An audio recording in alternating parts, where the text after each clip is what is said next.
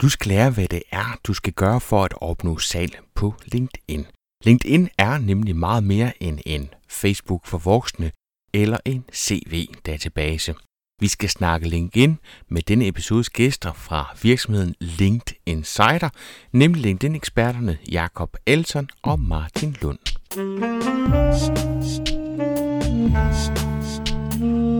Velkommen til Potterkort, en podcast om markedsføring på internettet. Din vært er Ip Potter.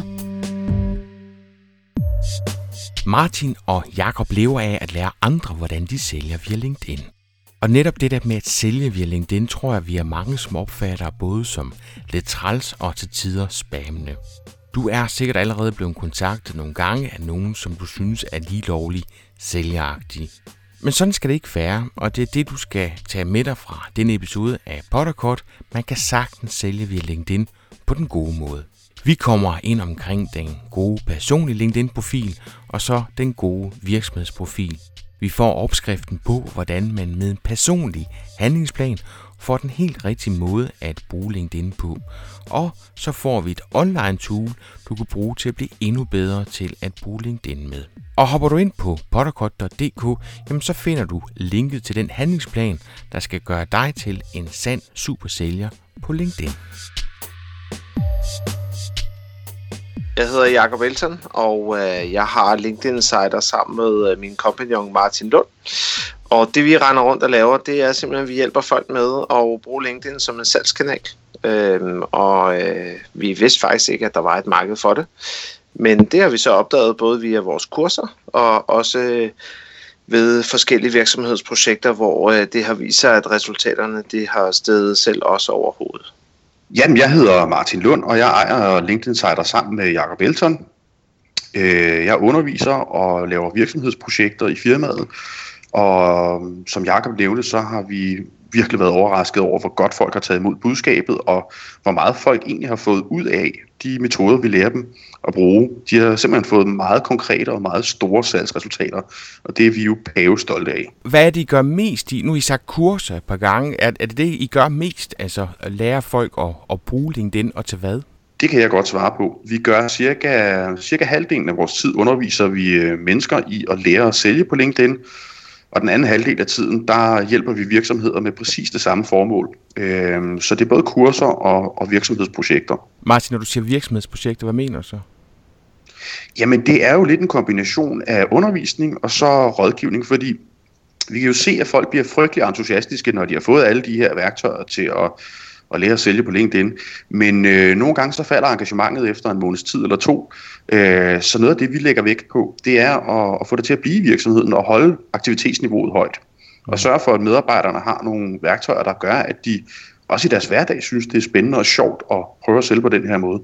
Ja, fordi virkelig så der udfordringen, den ligger ikke også der, hvordan man skal bruge LinkedIn. Men det kommer vi til senere. Kan jeg ikke lige starte med at, at fortælle, det kan du lige gøre, Jakob. Hvad er det, LinkedIn kan? Ja, hvad LinkedIn kan. Øh, først så kunne jeg godt tænke mig at, at besvare nogle fordomme, som ligger derude, fordi dem har vi jo alle sammen rigtig mange gange, øh, eller rigtig mange af, og mange gange så spejler det faktisk tilbage på os, os, øh, på os selv. Der er mange, der har den overbevisning om, at LinkedIn det er en CV-database. Øh, det er sådan set også rigtigt, og, og den var, det var det eneste, det var for, for, en, øh, for, for et par år siden efterhånden, og der er også nogen, der går rundt og kalder det Facebook for voksne. Det har vi hørt en del ude, øh, når vi nu begynder at vi har været så meget i gang, som vi har været, så støder vi på forskellige udtryk, og det kan vi også godt kalde det her. Øh, men så vil jeg gerne sige, at, øh, at så skal det være, fordi man opfører sig pænt, og så skal man lære, hvad man skal gøre for at opnå salg med LinkedIn. Fordi hvis man gør det rigtigt, så bliver det et meget, meget effektivt salgsmedie.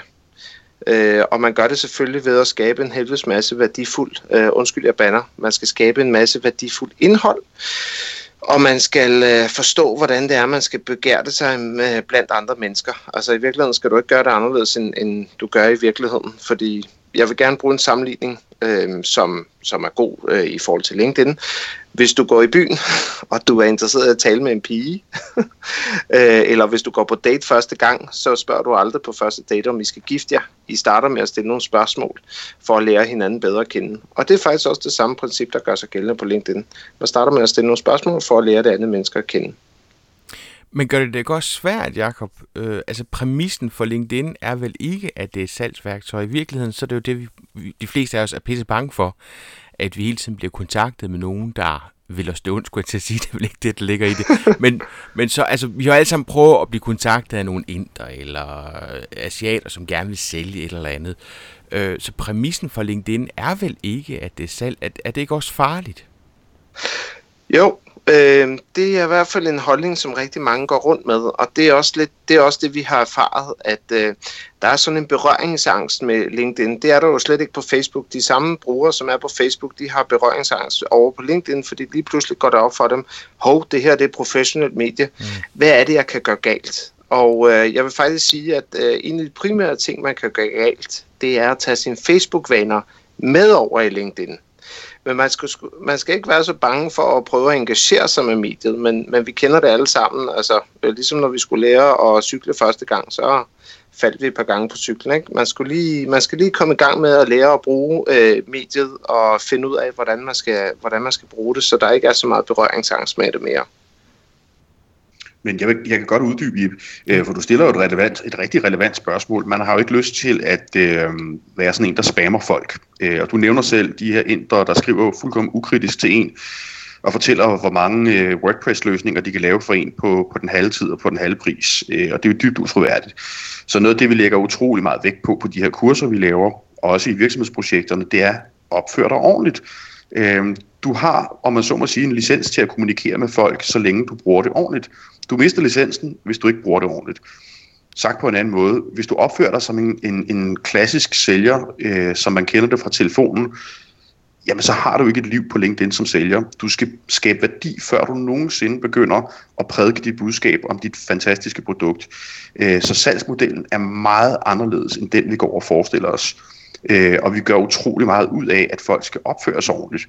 Dels for deres egen skyld, og også for deres salgs skyld, og for den, de kontakter skyld det, der også er interessant ved, ved, øh, ved brugen af LinkedIn, det er jo, at øh, hvis vi sammenligner det lidt med kold Canvas, det er jo stadigvæk de samme mennesker, der sidder i den anden ende, men det hele måden, vi går til dem på, som er anderledes.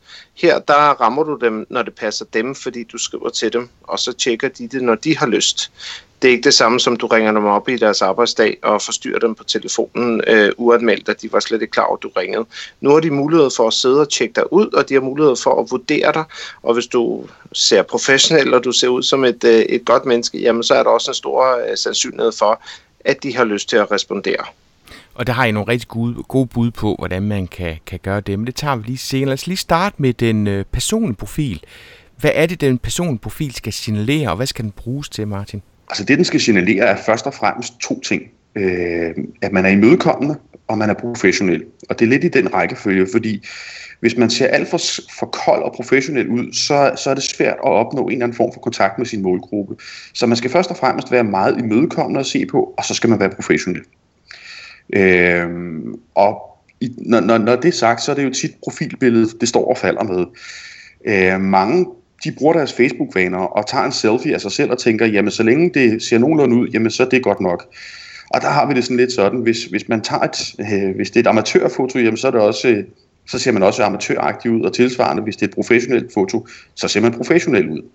Men man skal passe på med ikke at blive for, for stram at se på. Det skal være sådan, at folk, der tænker, der er en ekspert her, ham har jeg lyst til at stille et spørgsmål. Det er den form for både profil og, og profilbillede, du skal have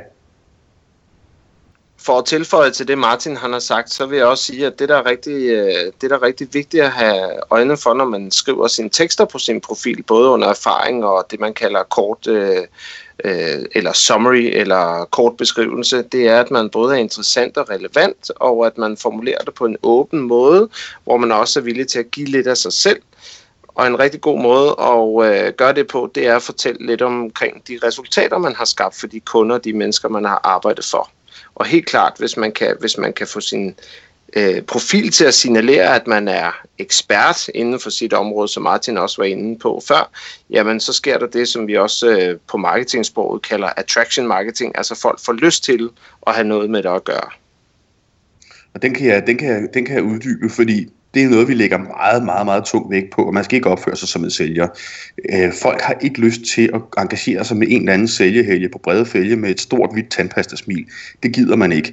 Det, man har lyst til at engagere sig med, det er en, der virkelig ved noget om sit stof. Øh, og de fleste, der sidder og repræsenterer en virksomhed, som for eksempel sælger, er faktisk også eksperter. Så de skal have den side af sig selv frem og vise, at de rent faktisk har, har tjek på feltet og har lyst til at svare på spørgsmål om området. Fordi hvis man kan være i den, hvis man kan få sig selv hen i den profilering, eller profilering, at folk tænker, ham her, han ved virkelig noget om det, så får man også nogle af de spørgsmål, folk kommer med, før de egentlig har bestemt sig for at købe noget. Og det er jo et interessant sted at være for, for en sælger, at man kan få lov til at få folks opmærksomhed, før de overhovedet er gået i gang med at lede efter andre virksomheder af din. Øh, så er der meget, meget stor sandsynlighed for, at det er dig, der får ordren senere hen, hvis du har beriget købsbeslutningsprocessen med ekspertråd og henvisninger til gode websites og måske lavet en-til-en hjælp. Øhm, så ekspertrollen, den lægger vi utrolig meget vægt på. Og det er den, man skal udvise i sin, øh, sin profil, men der kommer vel også nogle andre ting til. Altså man snakker tit om det der med, at man ikke kan udråbe sig selv som ekspert, men at det netop er andre, der skal, ud, der skal kalde en for ekspert, så der kommer vel også noget med nogle reviews og sådan noget, som går ind og, og supplerer den her øh, del. Og det er vel noget, man skal bruge øh, tid og energi på at få nogle anmeldelser, ikke? Det kan, jeg, det kan jeg lige love dig for, at man skal bruge tid og energi på. Fordi som du selv er inde på, så er det meget mere troværdigt, hvis andre siger, at du er dygtig og ekspert, end hvis du selv siger det. Men vi bor stadigvæk i Danmark, hvor der er noget, der hedder jantelov. Så hvis nogen er så frække og kalder sig selv for eksperter, så tænker vi andre danskere, at så må der skulle være noget om det, fordi det er meget få, der tør kalde sig selv det i, i vores lille landedam. Det er også derfor, vi opfordrer folk til, i stedet for at fortælle og sige, jeg er ekspert på det område, så forhælder din profil og det, du skriver til at udstråle, at du er ekspert på det. Fordi der er stor forskel på at gå rundt og sige, at jeg er noget, øh, i forhold til, at andre folk får opfattelsen om, at du er det. Giver det mening, Ip? Jamen, det gør det. Men jeg tænker også, det der er svært, altså hvis, hvis, hvis, man, hvis man gerne vil vise, at man er ekspert, så er man også nødt til at tage nogle valg, fordi så er man nødt til at fokusere på et eller andet, som man gerne vil dygtiggøre sig i. Og der tror jeg, der er mange af os, der bliver ramt af, at vi gerne vil fortælle, at vi kan det hele. Og når man så kan det hele, så er man jo netop ikke 100 meter mester i én ting. Så det der med at vinkle sin egen faglighed, øh, og dermed gøre sig til ekspert, det er vel egentlig også det, man skal, ikke? Det er jo helt rigtigt, fordi hvis man siger, at man kan det hele, selvom man føler, at man kan det hele, så bliver det lidt mindre troværdigt. Og det er der, hvor øh, der er ikke nogen erstatning for at bruge noget tid. Man skal simpelthen sætte sig ned og bruge noget ægte tid øh, på at få spidset sin profil til. Øh, det kan ikke gøres på, på, på et kvarter. Der skal man måske bruge en halv dag på at sidde og virkelig komme i dybden med, hvad er det, jeg virkelig kan? Hvad er det, jeg virkelig kan tilbyde øh, til andre mennesker og til virksomheder? Der synes jeg, den fritekst, der netop er øh, det eneste sted, der egentlig er en fritekst, det er også den, der er mm. ultimativt sværest at skrive. Ikke? Altså det der med at skrive om sig Præcis. selv, er bare svært, Præcis. i hvert fald som jyde. Ikke? Og ja, netop som jyde, øh, og som dansker, og sandsynligvis også som kvinde. Nu kan jeg jo høre, nej, du lyder ikke kvinde i. Øh, det er, det er meget udansk øh, at skrive pænt om sig selv, men, men øh, man kan hoppe lidt ind i den vibe, man har, når man sidder og skriver en jobansøgning. For der er man lidt på samme øh, mission. Man skal beskrive sig selv på en elegant og, og kraftfuld måde, der gør andre konkludere selv, at det her, det er virkelig en ressourceperson. Fordi prøv at tænke på, hvor kedelig en ansøgning ville være, hvis der stod, jeg er en kæmpe ressourceperson. Det er ikke fedt. Hvis folk konkluderer, det her, det er en ressourceperson, det er en, jeg virkelig kan få brug for, så har man ramt øh, rigtig godt plet. Øh, og de fleste, der skriver ansøgninger, ved også godt, at det tager djævelsk lang tid at komme frem til det der første afsnit, der bare sidder lige i skabet. Og det er nogenlunde den samme øh, mængde tid, man skal bruge, hvis man virkelig vil have en øh, effektiv kort beskrivelse. Og så et godt råd herfra, det er, lad nogle andre læse det. Øh, lad dine kollegaer læse det, hvis du trods alt ikke er i gang med at søge job, men, men prøver at lave en god øh, tekst, der kan forbedre dit salg. Lad nogle andre læse det og kritisere det. Øh, og så øh, ret hen efter det. Og så det allerbedste råd, hvis du vil have dit sprog til at glide godt, øh, det er sådan set bare at læse det højt for dig selv. Fordi hvis du ikke kan læse det højt uden at, at snuble i det, øh, jamen, så er det ikke nogen god tekst. Så læs det højt for dig selv, og så ret teksten til, indtil at du ikke snubler i den længere, så har du faktisk lavet en god tekst. Og mit det bedste råd, det er at få en anden til at skrive den. Altså jeg gjorde simpelthen det, at jeg gik og pegede på de tre ting, som jeg gerne vil være god til, øh, eller i hvert fald vil signalere derinde, og så fik jeg simpelthen en, øh, en rigtig god ven, som også er dygtig til at skrive, til at skrive den for mig, øh, simpelthen for øh, at komme ud over den her øh, beskedenhed, som man har, når man, når man selv skriver. Lidt hurtigt spørgsmål. Skal man skrive den her i, øh, i jeg eller i øh, tredje person? Jeg vil helt klart anbefale, at du skriver den i første person, altså jeg. Øh, fordi det, der er det, der er cool ved LinkedIn, og det, der gør, at det er et godt salgsmedie, det er, at man er i øjenhøjde med andre, og at man taler direkte fra menneske til menneske. Og hvis du begynder at skrive dig selv i, om, omtale dig selv i tredje person, så bliver du meget, meget kunstig at høre på. Så er du ikke et menneske længere, og så er du ikke lige så interessant at, kon- at kontakte. Så jeg vil klart anbefale, at øh, man skriver det i første person, altså med jeg nemmere at gøre personligt også. Nu handler podcast om konkrete tips, så, så jeg har udfordret, jeg vil gerne have, at I nævner tre fejl, som I ser brugere begå på øh, deres personlige LinkedIn-profil, øh, og så tre rigtig gode, og så har jeg skrevet helst ikke sædvanlige tips, der kan hjælpe lytterens LinkedIn-profil. En af de første fejl, folk de gør, det er simpelthen, hvis vi starter med fejlen, det er, at man har jo sit navnefelt, hvor man skriver sit navn, øh, fornavn og efternavn, og det hjælper LinkedIn. LinkedIn er faktisk rigtig god til i alle deres tekstfelter at fortælle, hvad det er for nogle ting, man skal putte ind. Det er ikke altid, vi er så gode til at læse efter, øh, læse efter eller se, hvad det faktisk er, der står der. Øh, men i feltet under ens navn, der har man altså ens navn og feltet lige nedenunder, øh, som, som de kalder din professionelle overskrift. Øh, der har vi en tendens til at sætte vores titler ind, eller vores uddannelse, eller vores funktioner ind. Og det gør, øh, ja, jeg vil næsten hvor påstå, 9 ud af 10, jeg sidder og kigger på hver dag, de har deres titel stående der. Det er den allervigtigste kommunikationsplads, du har så derfor skal du prøve at putte dit øh, værditilbud ind. Skriv dit værditilbud ind under, i stedet for at skrive din titel ind. Så gør det det meget mere attraktivt. Hvis du går ind og besøger Martin Lund, så står der, øh, så står der social sælger og træner, eller der står LinkedIn ekspert, eller der kan stå noget. Så det værditilbud, du har at tilbyde verden med, som andre skal opdage dig på og finde dig på. Øh, det er det første tips. Det andet tips, det er, du skal få lavet det der ordentlige professionelle billede, som Martin han var inde på før. Nu uddyber jeg den yderligere. Lad være med at bruge feriebilleder, selfies eller familien på tur med hunden. Der er jo en grund til, at vi har Facebook. Og den tredje ting, det er, brug relevante søger på din profil. Jeg har lige lavet en post her i går, tror jeg faktisk det var, hvor jeg skriver, at 99% de gør ikke det her. Øh, de bruger ikke tid på at sætte sig ned og finde ud af, hvad er det for nogle søgeord, min profil skal indeholde, både salgsmæssigt øh, sammenhæng, men også jobrelateret. Og grunden til, at vi går så meget op i det her, det er jo øh, en ting, som mange overser, det er, at LinkedIn er jo faktisk en søgemaskine, bare på mennesker. Og hvis jeg går ind og skriver et bestemt søgeord, så popper de profiler op, som har, gjort deres, som har sat deres profiler op med de her søgeord lige pludselig op. Og vi har nogle rigtig gode eksempler øh, fra det amerikanske marked, hvor folk, øh, som ikke er i job, lige pludselig opdager værdien af LinkedIn, og bum, så stormer det til med jobtilbud til dem, eller interviews i det mindste, fordi at nu kan alle de her rekrutteringseksperter, som faktisk bruger det som en CV-database, til at finde de relevante kandidater, de får lige pludselig, øh, de kommer lige i søgelyset der, fordi nu har de gjort noget tilgængeligt på deres profil, og vi taler både om den, vi taler om alle slags tekster, både øh, i der, hvor du skriver dit værditilbud, der, hvor du skriver dine korte beskrivelser, og under hver enkelt erfaring, du har. Jo flere søger, jo større sandsynlighed for, at du bliver fundet. Så det var de tre tips. Martin, du har sikkert noget at tilføje. Ja, det har jeg jo altid. ja. Øh, jeg har en helt personlig erfaring. Jeg sad og skrev på øh, en af vores e-bøger, og så havde jeg brug for et skærmbillede af, øh, hvordan man puttede de rigtige søgeord ind, og så fandt jeg ud af, at det havde jeg jo ikke engang selv gjort. Så tog jeg mig sammen og brugte lige 20 minutter på at finde nogle gode søgeord, som gjorde, at folk kunne finde mig for de relevante ting. Og så tænkte jeg, fint nok, det skal nok virke. Dagen efter havde jeg en forspørgsel på at connecte fra en, et meget, meget spændende firma, en direktør, der aktivt havde siddet og søgt på præcis en af de ord, jeg lige havde opdateret med.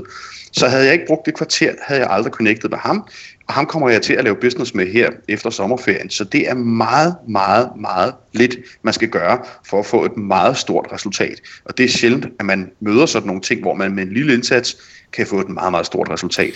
Men se, så, nu bliver jeg jo forvirret, fordi I har lige ja, sagt til mig, at jeg skal sørge for at gøre mig selv til ekspert. Hvis jeg skal det, så er jeg jo netop mm-hmm. nødt til at være meget, meget præcis i, hvad det er for nogle ord, jeg bruger i forhold til, hvad det er for signal, jeg vil skrive i løbet af relativt kort tid med den her fritekst. Og nu sidder I og siger til mig, at jeg skal sørge for at knalde en helvedes masse relevante søgeord ind, og det, det, det kommer der i kampolage, ja. kan det ikke det? Det gør det da overhovedet ikke, øh, fordi jeg har ikke sagt til dig, at du skulle øh, udbrede alle de ting, du kunne. Det jeg gjorde i mit øh, eget eksempel, det var inden for mit fagområde, som er, øh, er LinkedIn og salg med LinkedIn, der fandt jeg på alle de ord, der lå lige i midten af, af fagområdet, og så de synonymer, folk kunne finde på at bruge. Så det vil sige, nu har jeg været i marketingbranchen i 17 år. Jeg brugte ikke søgeordene til at beskrive alt, hvad jeg har lavet. Jeg gjorde det meget, meget spidst øh, og sørgede for, at alle de ord, der er inden for det, der, det jeg laver lige nu, at de var der, inklusiv synonymer øh, på de her ord, så jeg kunne, øh, så jeg kunne ramme øh, de mennesker, der søger på netop det, jeg laver lige nu. Jeg kunne sagtens have forvirret med en masse irrelevante søgeord, så lidt ligesom når du laver søgeordsoptimering på din hjemmeside, øh, så skal du have en, øh, det, ja, det er et dyrt ord, men en strategi for, hvad det er, du gerne vil findes på. Øh, og hvis du ikke laver sådan en, øh, en strategi for, hvad du gerne vil findes på, så kan du godt begynde at, at blive for bred i din profil, og så kan folk ikke finde dig. Svarer det på har spørgsmål? I et, ja, det gør det. Har I bud ja. på den fritekst der, hvor meget betyder den i forhold til at blive fundet i forhold til de øh, kompetencer, som man selv opgiver under det der, hvor man kan få recommendations? Fordi det er jo også altså, der er ingen, ord, ikke?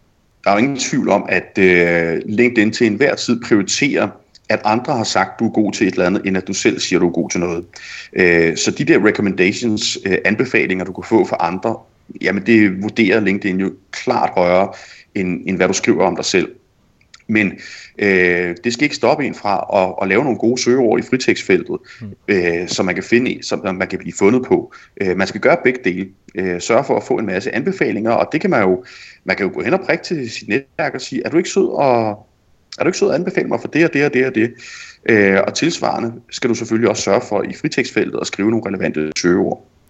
Så du skal gøre begge dele. Og så gå ind og rydde op i de søgeord også. Altså hvis man har en gammel profil, så har LinkedIn jo hjulpet dig med at, at kigge søgeordene igennem. Og hvis du er meget uheldig har haft en engelsk, så står søgeordene også på engelsk. Øh, men, og lige når vi er fat i den der, altså, der bliver jeg så igen ramt af den her jyske snobbethed. Skal mm-hmm. man mhm. skrive sin LinkedIn-profil på dansk eller på engelsk? Jamen det, det er et virkelig godt spørgsmål, og vi får det faktisk på hvert enkelt kursus fordi det er så relevant. Øhm, og der er desværre må, kun... Må jeg, lige bryde ind, må jeg lige bryde ind her? Det gør du. Undskyld, jeg afbryder dig, Martin. Men så vil jeg jo vende om til den, den jyske snob, og så spørge ham, øh, hvor, er dit, øh, hvor er dit primære målgruppe henne? Hvilket land befinder de sig i? Ja, og det, og det er jo netop derfor, jeg reagerer på det, Jacob. At det, det er så underligt, hvis man sidder og har et dansk marked, at man så snopper op af ved at skrive engelsk. Det skal man ikke. Det skal man ikke. Så skal man skrive på dansk, og så skal man lave bevidsthed omkring, at man fjerner sig fra det engelske talende marked. Øhm, fordi hvis de, hvis de målgruppe, hvis, hvis øh, 95% af dine kunder, de er her i Danmark, og det er her, du går efter at lave forretning, så skal den stå på dansk. Det ville være noget andet, hvis, hvis, hvis, øh, hvis det var et 50-50 marked i stedet for. Så ville det se anderledes ud. Jamen, så er vi enige. hvad som er virksomhedsprofilen? Hvad, hvad skal den signalere, og hvad skal den bruges til? Først og fremmest øh, skal den jo, det minder lidt om det, du bruger en hjemmeside til. Den skal vise, at du er professionel, og at du har en øh, ren og klar kommunikation. Øh, men du skal ikke tro, at det er den, der gør, at du øh, sælger utrolig meget mere. Det er på de personlige profiler, at du gør det.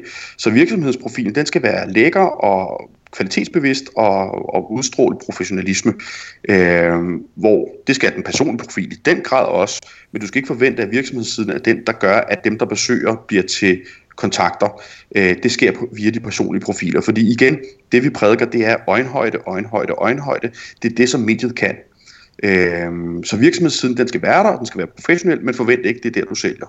Og når man så har lavet, øh, hvis man har en virksomhedsside og sender der kan man typisk sende nyheder ud fra øh, omkring virksomheden, og så kan man jo så gå ind via sin egen personlige profil og like og dele øh, fra sin personlige profil i ens netværk.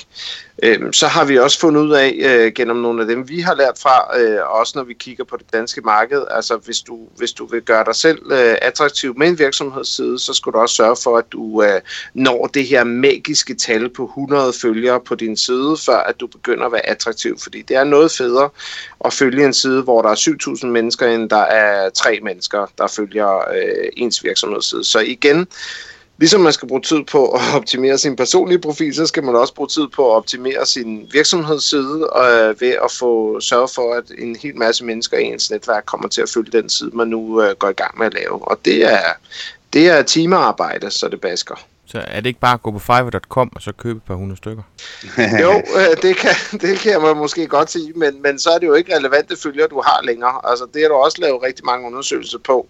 Øh, især på Facebook, hvor øh, jeg ved ikke, for et par år siden, så var det Burger King, der havde 8.500 følgere på på, øh, på deres øh, Burger King Facebook-side, og så gav de 50 kroner til hver eneste, der meldte sig ud. Så gav de 50 kroner i øh, gavekort, og det er faktisk på den danske Facebook-side, det her. 50 kroner i gavekort til, øh, til folk, som meldte sig ud af siden øh, til McDonald's. Og så gik de lige pludselig fra 8.500 øh, øh følgere til øh, 3.000 følgere men de var fem gange så meget aktive, og de var fem gange så meget engageret i siden, end de var tidligere. Så man skal sørge for, at det er de rigtige følgere, man får. Så jo, jeg vil gerne bruge Fiverr til at gå og finde øh, 100 følgere, der er i Danmark, som er interesseret sig for LinkedIn, hvis det var min egen side, jeg talte om. Hmm. Prøv at kommer I ikke klemme en gang imellem? Altså nu sidder jeg og tænker på, øh, på CO3's LinkedIn-side. Øh, vi bruger den jo altså primært til at rekruttere med. Så, og der er vi jo nødt til at tage et valg. Det er jo svært at signalere noget til øh, dem, man gerne vil rekruttere, og noget andet til dem, man gerne vil sælge til. Er man ikke nødt til at tage et valg her? Altså, fordi jeg tror, der er rigtig mange, som ser LinkedIn primært som rekrutteringsbase. Hvordan kombinerer vi det her med at gerne vil sælge med den og gerne vil rekruttere? Er man nødt til at tage et valg, eller kan man rumme begge dele? Det vil jeg sgu gerne svare på, Ib, fordi... Det vil jeg øh, også gerne, men du svarer bare først, Martin. hvis, øh, hvis man som virksomhed er ved at revne midt over, fordi man skal skjule sine indre værdier over for de eksterne målgrupper, så har man sgu mere et problem som virksomhed, øh, end man har et, et, øh, et LinkedIn-profiloptimeringsproblem. Hvis der er så langt mellem ens indre øh, virksomhedsværdier, som er vist til medarbejderne, og så ens værdier, når man er ude at sælge, så er det en helt anden diskussion, vi har. Øh, det er faktisk lidt af det samme, jeg også vil sige. Og så vil jeg sige igen, altså til at rekruttere, til at gøre opmærksom på sig selv, at man vækster ens butik, så kan det aldrig se dårligt ud og, og sprede noget fra sin virksomheds side. Øh, men, men hvis vi taler om det reelt salgsmæssige, og du ønsker at tiltrække nogle nye kunder til din butik, jamen så skal, det, skal alt dit arbejde foregå fra din egen profil.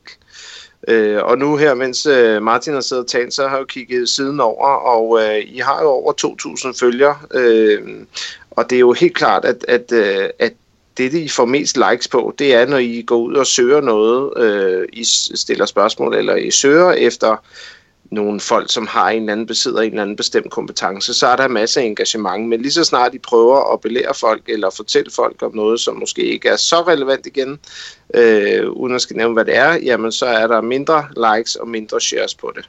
Så det ligger meget godt op af, at jamen, skal du dele noget, så gør det primært fra din egen, øh, din egen profil. Men det er jo også fordi præmissen for den side, det er jo netop rekruttering, fordi det er det, vi har brugt den til. Så mange af de følger, som følger, har jo fulgt mm. på grund af præmissen, som har været primært, at vi hele tiden søger kvalificeret arbejdskraft, ikke? Mm. Jo. Og, og, og, det er lidt, og det er lidt det, jeg igen spørger til. Jeg kan sagtens følge dig, uh, Martin, når du går ind og siger, altså det er ikke fordi, man har noget at skjule. Jeg er med på, at det ikke behøver at være enten eller, og så alligevel, så er der vel en, en primært formål med en LinkedIn-profil. Ligegyldigt hvor du er på sociale medier, så handler det om at have en præmis. Og jeg synes, der er stor forskel på, om præmissen det er, her der vil jeg gerne uddanne dig, så jeg får skabt et behov, så du har lyst til at købe mig. Eller man går mm-hmm. og siger primært, der vil jeg egentlig gerne vise vores øh, arbejdsplads, fordi jeg kunne egentlig godt tænke mig at rekruttere dig. Det er der to forskellige budskaber. Jeg siger ikke konflikter, rigtigt. Men du tager Nej. stadigvæk et valg, eller bør du ikke tage et valg? Altså, det er jo fuldkommen rigtigt, og sådan, øh, sådan oplever du jo også i alle andre kanaler, at, at du skal jo selvfølgelig ikke blande budskaberne rundt øh, til forskellige målgrupper. Øh, så der skal, du, der skal du lave en kommunikationsplan, ligesom du vil gøre på, på alle mulige andre medier. Noget, der er fælles godt for både øh, medarbejderkommunikationen og for salgskommunikationen, det er øh, at leve sig ind i ekspertrollen og uddanne sine, sine følgere, uanset om det er et kommersielt følger, om det er de kommersielle følgere, eller om det er de jobsøgende. Hvis du viser, at dig og din virksomhed er virkelig thought leaders inden for det her område, så er det noget, der tiltrækker begge målgrupper. Vi beskæftiger os som sådan ikke, øh, i hvert fald ikke lige nu, med hvordan man får flere medarbejdere via LinkedIn. Øh, vi beskæftiger os mest med salget, og i forbindelse med salget, der opfordrer vi i den grad til, at man viser tankelederskab inden for sit område. Og det er jo ikke noget dårligt budskab til medarbejderne også. Så kunne jeg rigtig godt tænke mig, at vi kommer ind omkring Pulse, øh, som jo er deres blogsystem, som de jo egentlig er kommet meget sent i forhold til nogle af de andre. Men kan I ikke lige få kort forklare, hvad er det, og hvad kan det bruges til? Yes. Til at starte med, så vil jeg gerne forklare forskellen på, et, øh, på, på det, der foregår på Pulse. Alt, der kommer op på Pulse, det, er, det bliver gjort via det, man kalder øh, lav et indlæg eller publish a post. Øh, og forskellen på publish a post og en almindelig opdatering, som vi kender fra Facebook, hvor vi bare lægger et billede og en skrift op, og så skriver et eller andet, og så er det lige nu og her, det foregår. Hvis jeg logger på, så er det nu, jeg ser dit opslag. Hvis jeg logger på om 12 timer, så er det ikke sikkert, at jeg ser det opslag. Men når du laver et indlæg, som havner på Pulse, jamen så er det lige nu og her, at du når ud til alle i dit netværk. Øhm, og selvom de først logger på øh, LinkedIn i morgen eller overmorgen, så får de en decideret notifikation deroppe, hvor notifikationsbjælken den er. Øh, så vil der stå, i Potter har lavet et indlæg, og så vil der stå titlen på, hvad dit indlæg er. Øh, så det, kan det godt være, at jeg ikke klikker på dit indlæg, men jeg får i hvert fald en besked om, at du har lavet det her indlæg. Men det er der så rigtig mange, som... Øh, øh, er begyndt at, vi begynder at se en tendens til, at folk de måske misbruger den en lille smule, fordi de prøver at lave noget selv via den vej. Og det er meget dumt, fordi den her funktion, du skal, du skal have respekt for andre folks tid, og du skal opføre dig pænt, og du skal undgå vulgære emner, religion og politik. Man skal fatte sig i korthed, og når man laver de her indlæg, så skal det være ægte, du skal finde din egen stemme, og du skal tale mest om andre og tale lidt mindre om dig og mig, og tale allermest om dig selv. Øh, allermindst om dig selv. Og det vi har erfaret gennem egne øh, indlæg og, og andre folks øh, indlæg, det er, at dem, som taler om, hvordan man løser et problem til deres marked, det er også dem, som får øh, som får lov til at komme ud og give salgstilbud i den lange ende.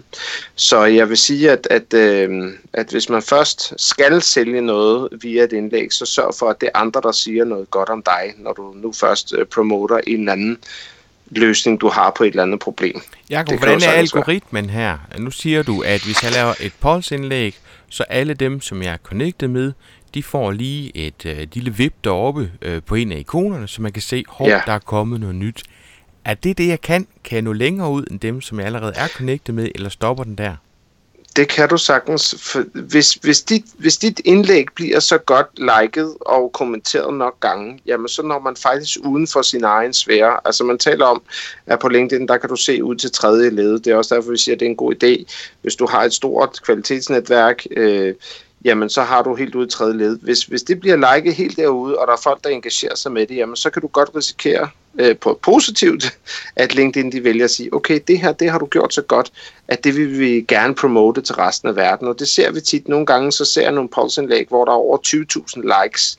Og når man så klikker ind på vedkommendes profil, fordi det kan man jo i det her tilfælde, uanset om de ligger i syvende led, jamen så kan man se, at de måske kun er connected med 2.000 mennesker øh, hvordan pokker fik de lige 20.000 likes? Jamen det er simpelthen fordi det indhold, de har lavet, det er så værdiskabende, og det har så godt et indhold for resten af, af netværket, så LinkedIn vil også gerne favorisere det.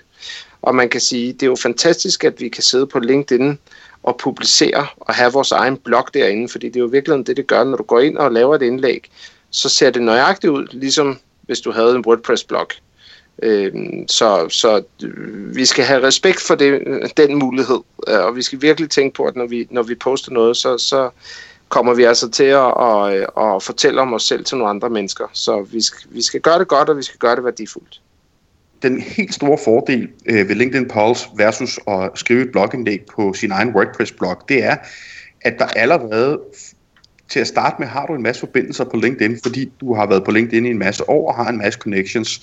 Alle de forbindelser behøver du ikke at tiltrække, fordi de er der allerede. Hvor hvis du er over på din WordPress-blog, så skal du tiltrække de samme deltagere en gang til. Så man kan sige, at du har et gratis publikum på LinkedIn, som du ikke har på din WordPress-blog. Og så også øh, folk føler sig meget trygge øh, og har lyst til at, at kommentere på indlægget. Og kommentarer og shares og likes, det er jo virkelig noget, der gør, at, at algoritmen favoriserer dig. For så kan den se, at, det, at det må være spændende indhold, hvis folk engagerer sig i det. Og det man også skal huske på, det er jo, at hvis en i mit tredje led liker et, et et indlæg, jeg har lavet, jamen så betyder det, at hele hans første, andet og tredje led vil se, at vedkommende har liket mit indlæg. Så når mit indlæg allerede øh, længere ud. Og hvis, hvis nogen i den tredje led, så altså nu begynder vi at tale om ringe i vandet, ikke? Så jo, jo, og det er jo også derfor, man gør det, fordi man vil gerne gøre opmærksom på sig selv på en værdifuld og værdiskabende måde, og på den måde, så kan man hele tiden blive spredt ud. Så et Pauls-indlæg, bliver den fundet på Google?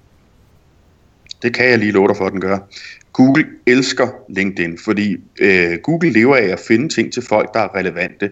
Og hvis der er noget, Google godt kan lide, så er det øh, en masse, masse troværdig information, der er indekseret øh, meget, meget minutiøst. Og det er præcis øh, det, som LinkedIn kan tilbyde Google. Så du kan sagtens findes på Google, hvis du laver et pulse-indlæg, og jeg vil næsten påstå, at det er nemmere at blive fundet på Google via Pulse end via din WordPress-blog.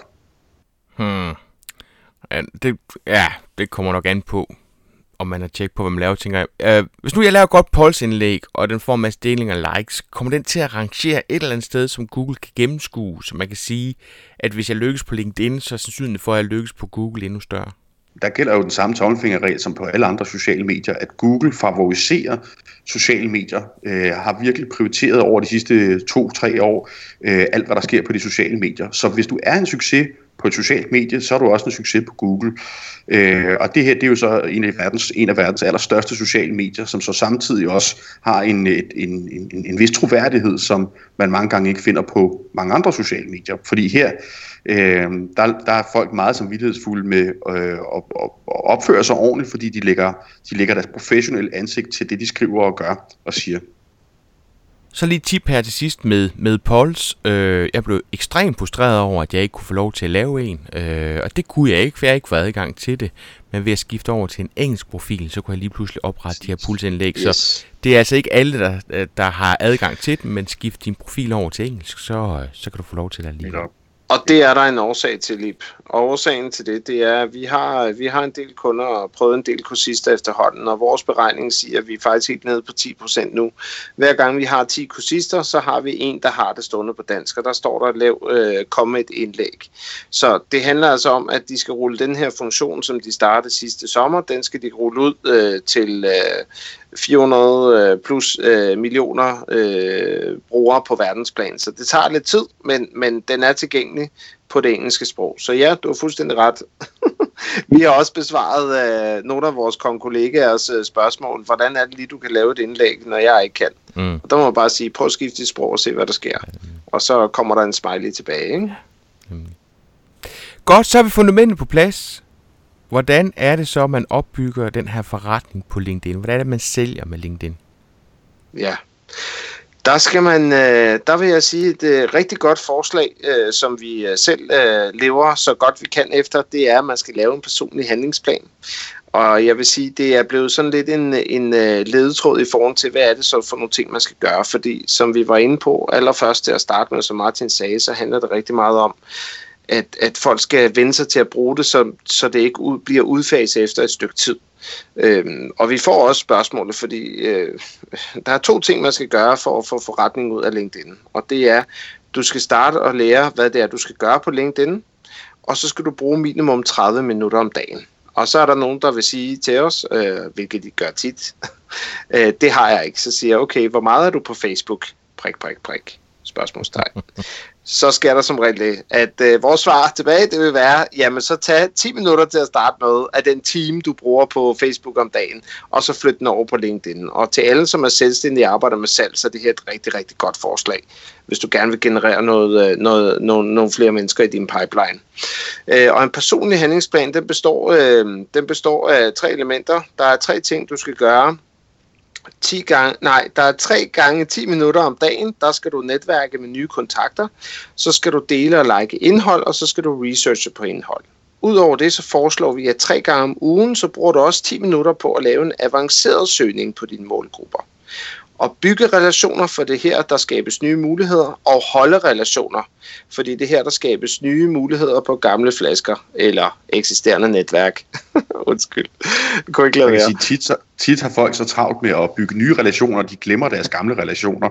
Så man skal altså også huske lige at hive fat i øh, den der gode kollega, man havde for fire år siden, og høre, hvordan det går, eller ønske tillykke med det nye job, eller komme med et forslag til en god artikel, eller et eller andet i den stil. Så både fokus på nye og gamle relationer. Det, det, gik, det, det gik bare for stærkt, det der. Det skal lige have igen. Okay. En personlig handlingsplan består af 3 gange 10 minutter om dagen på netværk med nye kontakter. Hvad betyder det? Jamen det betyder simpelthen, at øh, der, der er flere aspekter i det. Hvis du har været til et netværksmøde, og du har en bunke visitkort med hjem, eller du øh, står mandag morgen øh, og, eller søndag aften og opgør sidste uges aktivitet, jamen så har du måske nogle netværkskontakter øh, i din lomme, eller øh, nogle nye telefonnumre, der har ringet, eller du har ringet på. Det er jo en god måde at gå i gang med at linke op med dem på LinkedIn lige med det samme. Øh, Øh, og det kan også være i henhold til, at øh, du øh, netværker med, med folk, du ser liker nogen i dit netværk. Altså hvis du ser nogen deler noget på LinkedIn, øh, som andre i dit netværk, de, de, de, dem i dit første led, de liker og synes godt om, jamen det er også en sindssygt god måde at opdage nye kontakter på. Og hvis du så klikker ind på deres profil og, øh, og tjekker dem ud, så kan det godt være, at de tjekker dig tilbage, det er jo en god måde at starte med at, øh, at kigge lidt på hinanden, før man approacher hinanden og begynder at snakke sammen. Ja, og så kan det sgu være, at det leder til, at der er nogen, der har lyst til at sige øh, forbind med i Potter. Og lige så snart i Potter han er forbundet med mig, så vil jeg spørge, jamen hej Ip, øh, hvad var årsagen til, at vi to vi skulle lære at kende hinanden? Det er netværk med nye kontakter. Og det er den, det er den jyske måde, det der med at gå ind og kigge på folks profil, ja, og så lade ja. dem connect bagefter, ikke? Ved du hvad? Ja. De får, de får en, en mail, hvor står jeg hver eneste snage. Det er lidt smart. Ja. Altså, det er det, men det, det er smadret smart. Prøv at forestille dig, det er jo faktisk en meget lille påvirkning, du laver. Du går lige hen og prikker folk på skulderen ved, at du besøger deres profil. Øh, men det er jo super meget mere effektivt end øh, for eksempel en bannerreklame. Hvis de ser sådan en, så tænker de, nå, det, det er jeg sgu da ligeglad med. Men alle er interesseret i det, der handler om dem selv. Så det vil sige, hvis du går hen og besøger dem, så bliver de jo noget så nysgerrige. Hvem er det, der besøger mig? Øh, så man skaber utrolig meget opmærksomhed ved at gå ind og besøge folk, selvom det er en meget, meget lille funktion. Så gør masser af det. Så netværk med nye kontakter. Og toren, det var så dele og like indhold. Den tror jeg nok, jeg har fanget. Treeren, det var så research på indhold. Hvad mener man med det? Jamen det er jo fordi, øh, mange gange så er man jo... Øh, altså det er jo et fantastisk medie til at finde meget utrolig relevant viden, men øh, når man så senere hen skal til at dele lidt viden på LinkedIn, så er det tit, man ikke øh, lige kan komme på noget, man har tænkt sig at dele. Og der er det altså en fordel, at man har researchet godt og har været medlem af nogle grupper, der skriver nogle relevante ting, fordi øh, så kan du dele andres indhold. Øh, det er en meget, meget effektiv måde til at få noget aktivitet på sin profil, og også at få delt noget godt indhold. Man behøver ikke lave det hele selv. Og så Øh, altså, jeg, har, jeg har simpelthen ikke været flittig nok til, til indholdsdelen på LinkedIn. Det, det må jeg bare erkende. Mm-hmm. Men spoler tiden tilbage til de gode gamle Twitter-dage. Øh, så ja. jeg tænker også, der er, der er jo en hel del rygklapperi i det her. Og, og det er sagt med al respekt. Altså, det er tit sådan, at det var lige før, at man kunne finde på at like noget udelukkende på baggrund, hvem det var, der var afsenderen med noget læste, fordi man gik bare ud fra, at det var jorden, det de havde lavet. Jamen, det er også rigtigt. Øh, og der er også øh, tit, at man får sig et lille hæppekor af, af, af gode venner, tidligere kollegaer og familiemedlemmer. Øh, det er jo selvfølgelig ikke dem, man skriver til, men øh, algoritmen kan jo ikke rigtig, ah, det kan den jo nok, men den har svære ved at se, ha, se et problem i, at der er 10 mennesker, du kender i forvejen, der liker dit indhold. Så det gør ikke noget, at du har et lille hæppekor. Det, det, giver dig noget, det giver dig en lille smule pondus. Det er bare ikke dem, du skriver til. Så det var de 3 gange 10 minutter om dagen. Så har vi de 3 gange 10 minutter hver uge, som gik på avanceret søgning på de målgrupper. Hvad mener du med det? Jamen, der er det jo rigtig vigtigt. Altså, vi har jo øh, deroppe, hvor søgefelt er, når du nu sidder og kigger i LinkedIn-universet øh, øh, eller på forsiden. Den er der jo altid. Øh, over menubaren. Og øh, lige til højre for den, der hvor det der forstørrelsesglas er på den blå knap, jamen der står der avanceret. Og den er, ret, øh, den er ret overset af rigtig mange. Det er noget, vi også har opdaget på vores kurser. Øh, og der falder simpelthen rigtig mange brækker på plads, når folk først lærer, hvad den her kan. Fordi når du åbner den, så åbner der sig et væld af avanceret, sjovt nok, muligheder, som man kan søge på. Og her der anbefaler vi faktisk, at folk de går væk fra den her brede søgning, som er det første, men heller går ned og siger, hvis du ved, hvilken virksomhed det er, du vil ind til, og hvad det er for en titel, du vil have. Et klassisk eksempel, vi øh, bruger ret ofte øh, på kurserne, det er, at vi siger til folk, prøv at se her, hvis jeg går ind og skriver Novo Nordisk i det brede søgefelt, det første søgefelt, og trykker søg i Danmark, så får jeg 50.000 resultater op. Hvis jeg så øh, går ind og siger, at jeg vil gerne finde HR-chefen, på Novo Nordisk øh, og bruger øh, de rigtige felter til det, jamen så får jeg lige pludselig mellem to og tre resultater. Så fra 50.000 ned til 3, det er et rimelig stort spænd, og så har jeg lige pludselig sørget for at finde lige præcis den person, jeg gerne vil have fat i. Og det er jo en, øh, hvad skal man sige, det er en målbar handling, som man kan sige, det var ikke særlig meget tid, det krævede, og hvem har jeg så i mit netværk derfra, jeg kan få en introduktion fra. Det var den ene ting. Den anden ting, det er, med en gratis profil, så kan du gemme op til tre søgninger om ugen. Det vil sige, hvis jeg sidder og laver en helt konkret, og det har jeg i gang i nu, der hedder salgschefer. Og den har jeg lavet en søgning på i København og omegn, og den bliver opdateret hver eneste mandag morgen, så får jeg en mail i min inbox med x antal nye øh, salgschefer, der er kommet i Københavns øh, region inden for min søgning. Og det vil sige, at jeg får en øh, målrettet liste. I dag der var den på 11. Så kan jeg gå ind og klikke på de her 11 profiler, så kan jeg se, hvor de er ansat. Og så fandt jeg ud af i dag, der var tre af dem, som havner i den målgruppe, jeg er ude efter at tale med. Og nu kan jeg sætte mig ned og skrive en mail til dem eller det vi kalder en indmail, som er en betalt løsning, den har jeg selvfølgelig. Øh, og så kan jeg skrive en øh, direkte mail til dem, hvor jeg giver dem nogle gratis tips til deres profil, for ligesom at få dem i tale tilbage. Jeg har ikke bedt om, at de skal købe noget hos mig, jeg har ikke bedt dem om, at de skal handle hos mig, jeg har bare gjort en god tjeneste til dem, fordi hvis du gør noget godt for nogle andre, hvad får de så lyst til at gøre tilbage til dig? Jakob, de profiler, du får tilsendt hver uge, er det fordi, det er nye profiler, eller er det fordi, den har fundet nye profiler til dig? Giver det mening? Øh, forstår du forskellen? Ja, det gør jeg godt.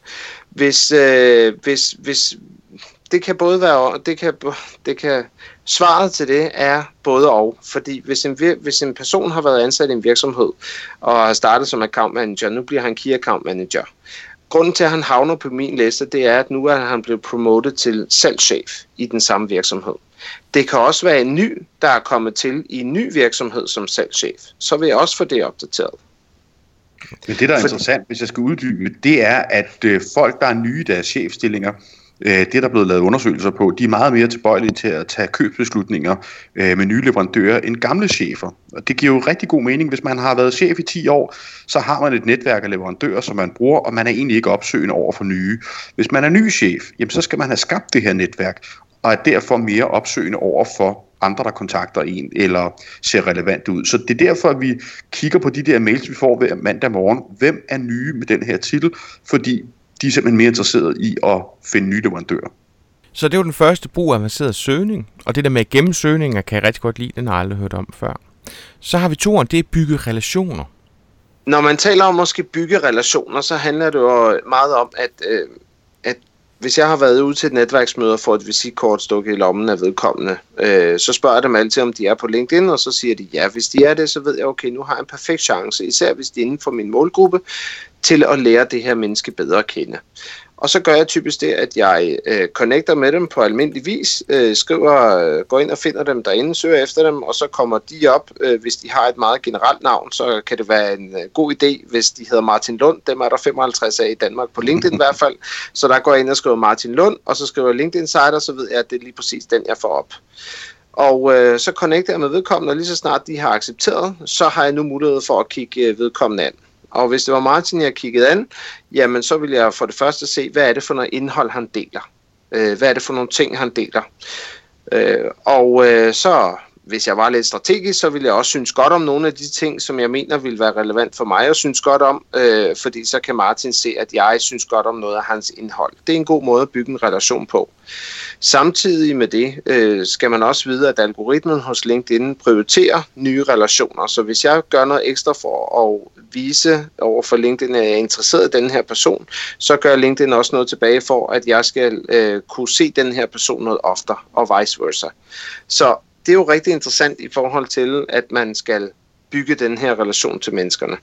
Øh, for LinkedIn gør rigtig meget ud af, at den vil gerne tilpasse deres brugerinterface i forhold til, hvordan det er, at du agerer på mediet.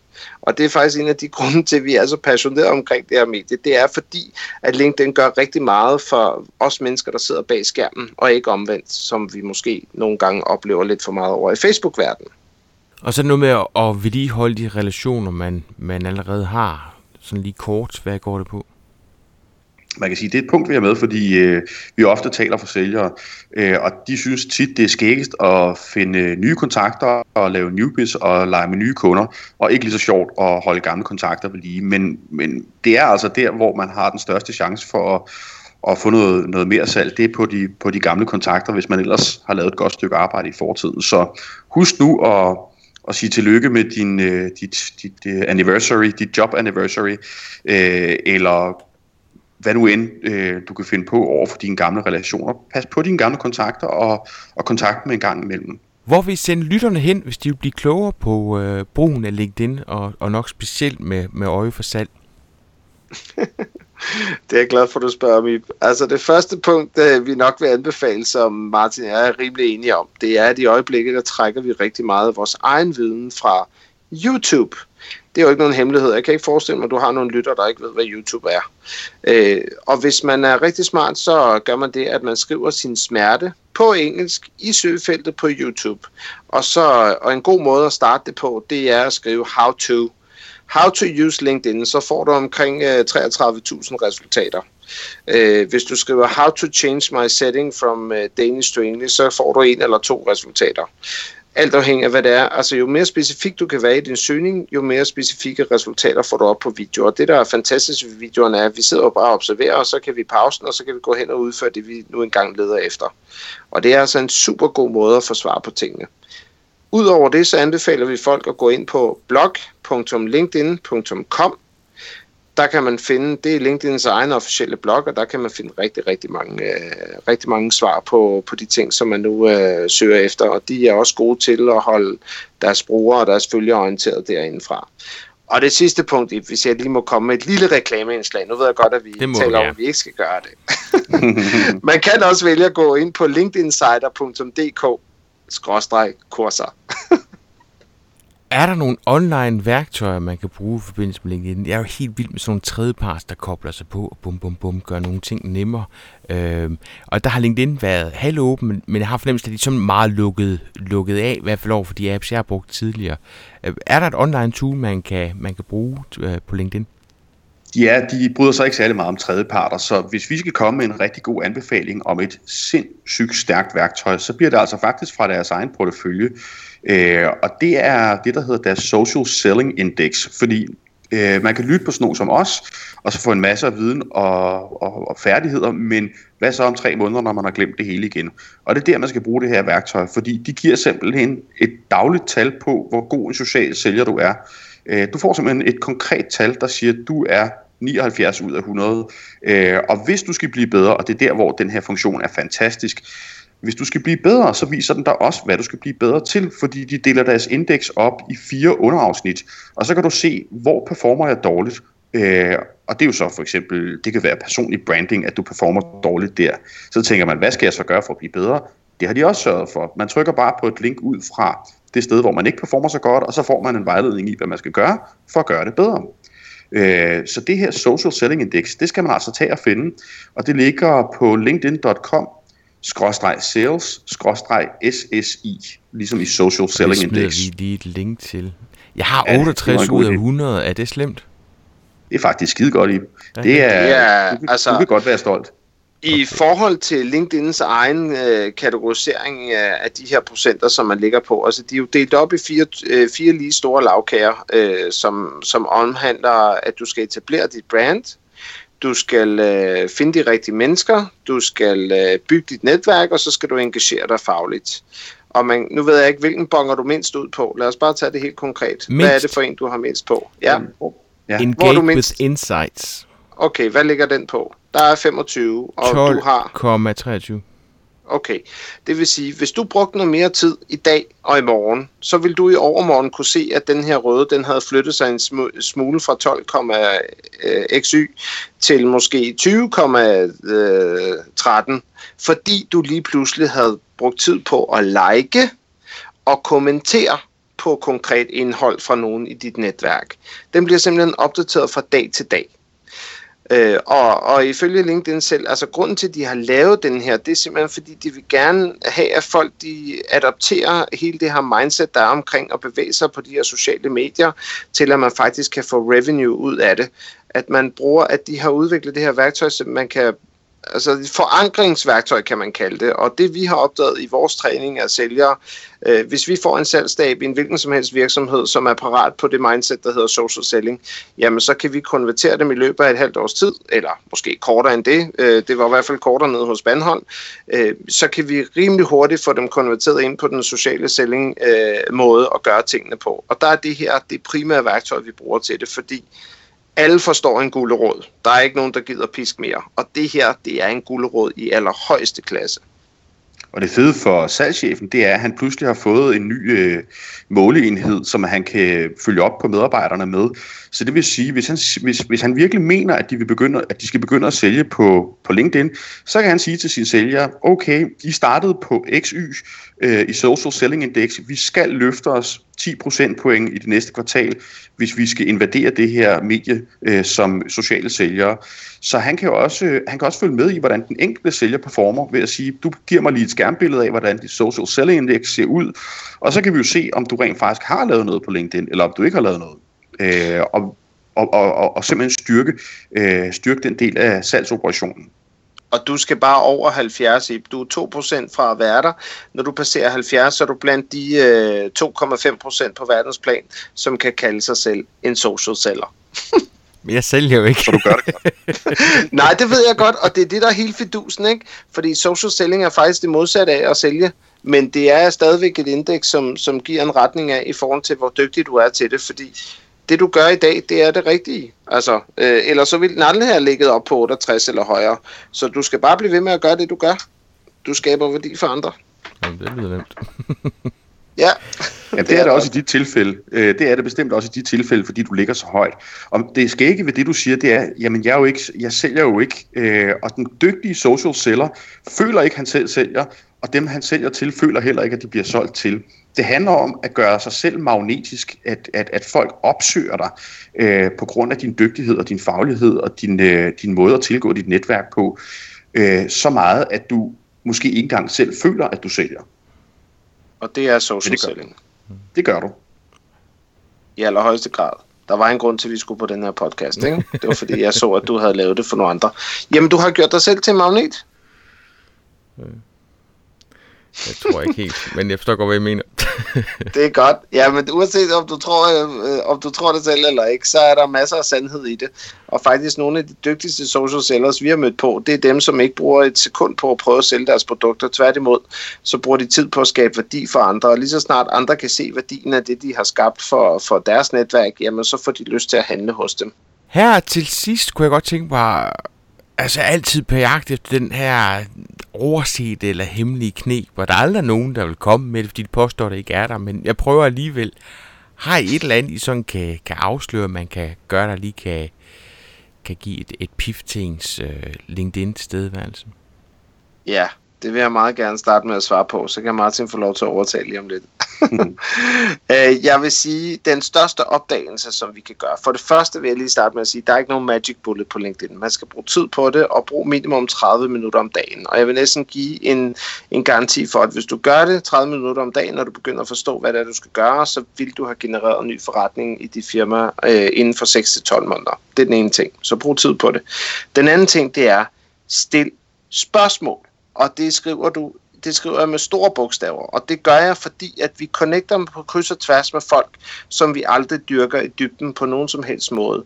Hvis man, og den opdagelse, vi har gjort både på vores egne profiler og for vores kunders profiler, øh, det er, når vi starter at stille spørgsmål til andre, så, øh, og hvis de andre føler sig øh, godt ramt af de spørgsmål, de får, så får de også lyst til at svare.